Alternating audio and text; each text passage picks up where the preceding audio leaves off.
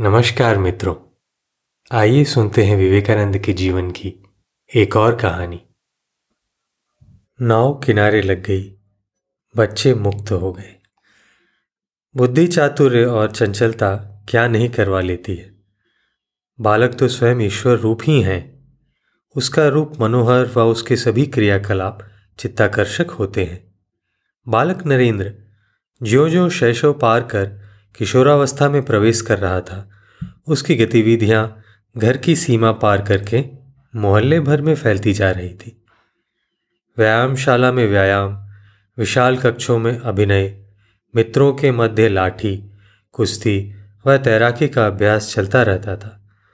सशक्त व सबल शरीर ही बड़े काम कर सकता है। इष्ट मित्रों के वे मुखिया थे।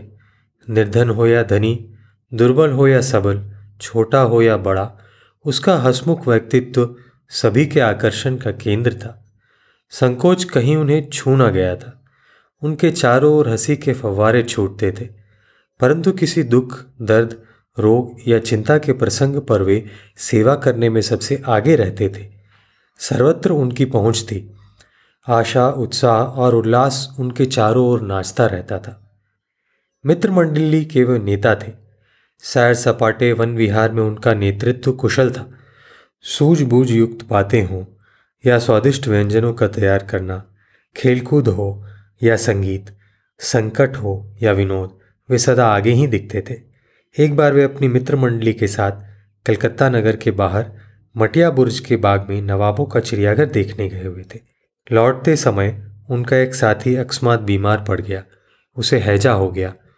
सभी सहयोगियों को चिंता हो गई। नाव से नदी पार करने के लिए वे सवार हो गए। नाव वाले को पता चला तो बिगड़ उठा। उसने उन्हें उतर जाने को कहा, यह कैसे हो सकता है? उल्टे उन्हें तो जल्दी थी। उन्होंने नाविक को दुगना किराया देने का वचन किया, अतः घाट पर आने से पूर्व ही उसने लड़कों को पार ले जाने से मना कर दिया। नाविक ने अपने साथी भी जुटा लिए थे।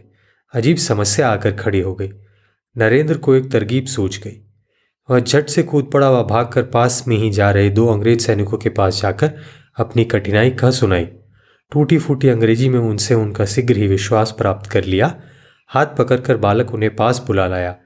किनारे पर आकर अंग्रेज़ सैनिकों ने परिस्थितियों की गंभीरता समझ ली व डांट कर नाव वाले को आदेश दिया कि वे नाव किनारे लगावे। नाविक डर गए। नाव किनारे पर आ गई। बच्चे मुक्त कर दिए गए। इस बार तो उन्हें उतराई का किराया भी ना देना पड़ा। मित्रों की चिंता का भार हट गया। वे नरेंद्र के बुद्धि चातुर्य पर मुक्त थे। you are the creator of your own destiny धन्यवाद